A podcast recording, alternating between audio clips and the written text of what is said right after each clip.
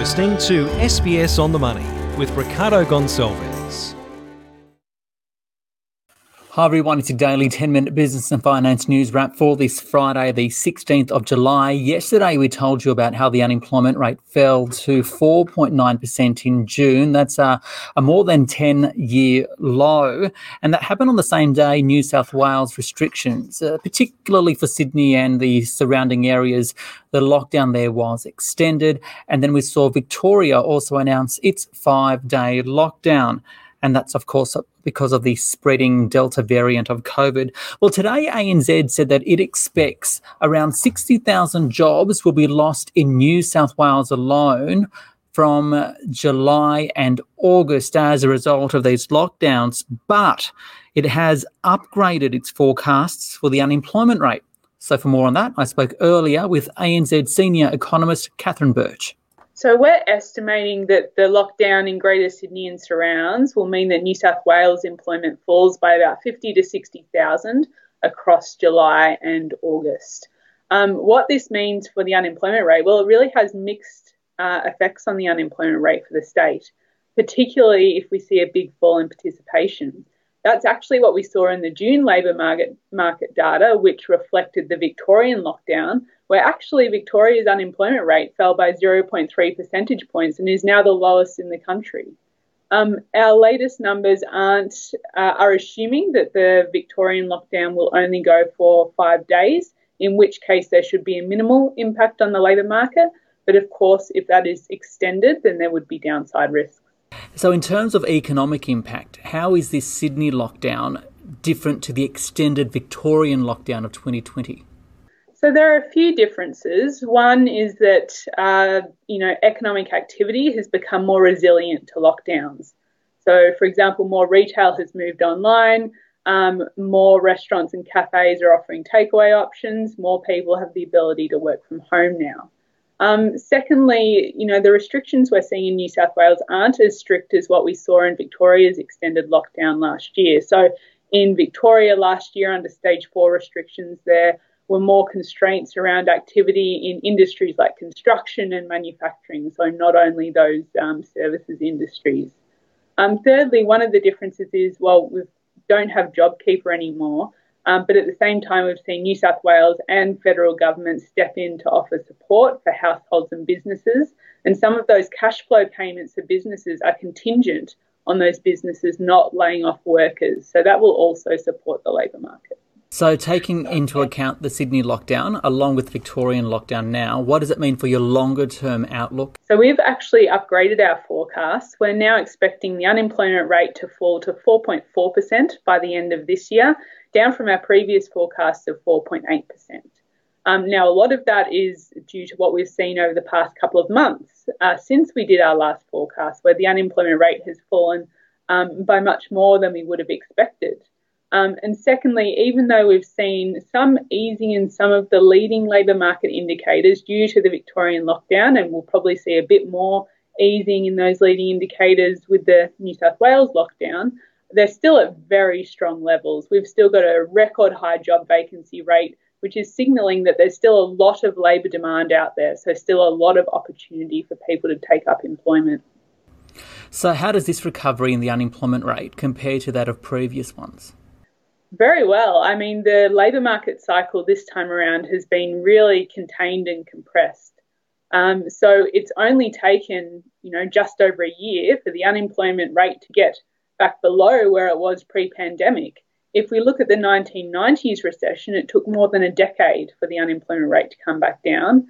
And if we look at the GFC, well, we actually haven't ever seen the unemployment rate get back to where it was pre-GFC.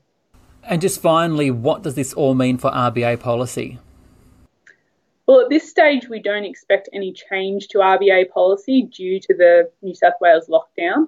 Um, but if we do see the economic data deteriorate, the RBA has the option to delay tapering its bond purchases as it announced it would um, in its last meeting. Catherine Birch there from ANZ. She's a senior economist. Now, the Australian share market, it actually rose today. The S&P ASX 200 up by 0.2%, 7,348. Investors, though, still have the lockdowns on its mind.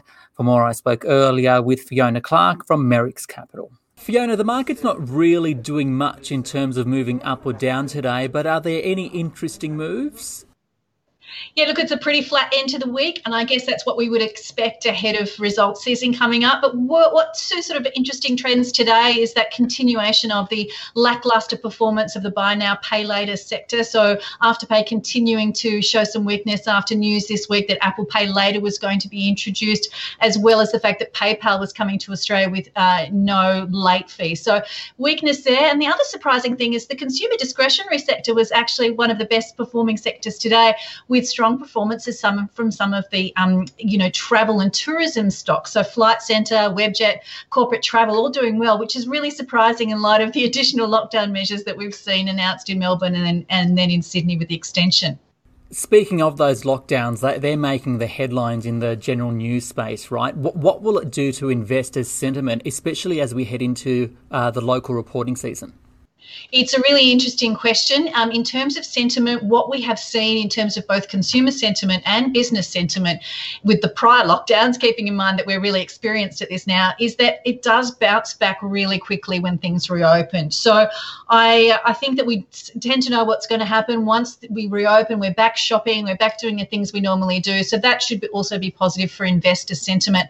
In terms of what it means for um, the upcoming reporting season, it just adds a little bit more volatility um, in particular, you know, we'll see some strong growth in a number of sectors. I think we're expecting sort of in the order of uh, 30% earnings growth overall for this reporting season. But instead of it just being about you know, whether we've beat earnings estimates, whether we've missed earnings estimates, and then really looking at the forward guidance. That forward guidance is going to be more clouded this time because we've just had this additional lockdown and the uncertainty going forward in terms of vaccinations. We had an update from Rio Tinto today. Uh, amongst things that it mentioned, it warned of inflationary pressures. Is this going to be a theme going forward, and what does it mean for investors?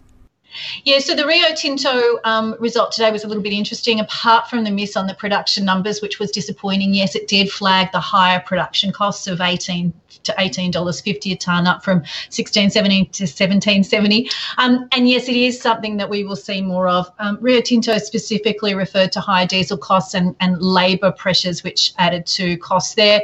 I think uh, this is going to be a trend we will see throughout the reporting season. Um, we've got supply chain issues, we've got higher labour costs. Um, we've also seen increased, you know, pretty much every commodity is at a multi-year high.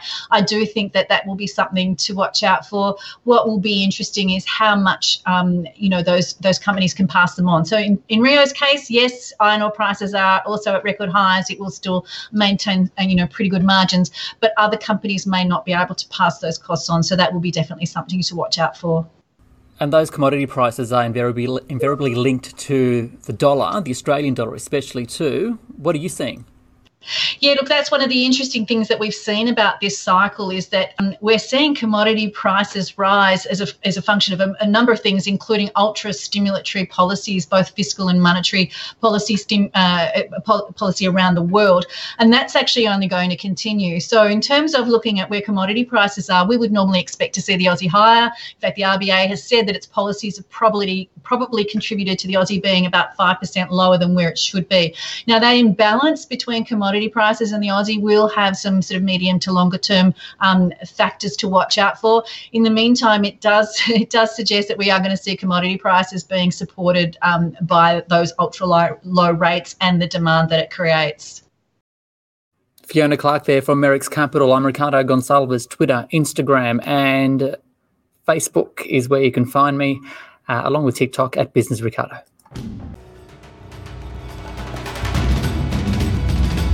This SBS On the Money podcast is provided for informational purposes only. The content on this podcast should not be understood as constituting advice or a recommendation. It is not personal advice and does not consider your personal circumstances or objectives. You should contact a licensed professional before making any financial decision.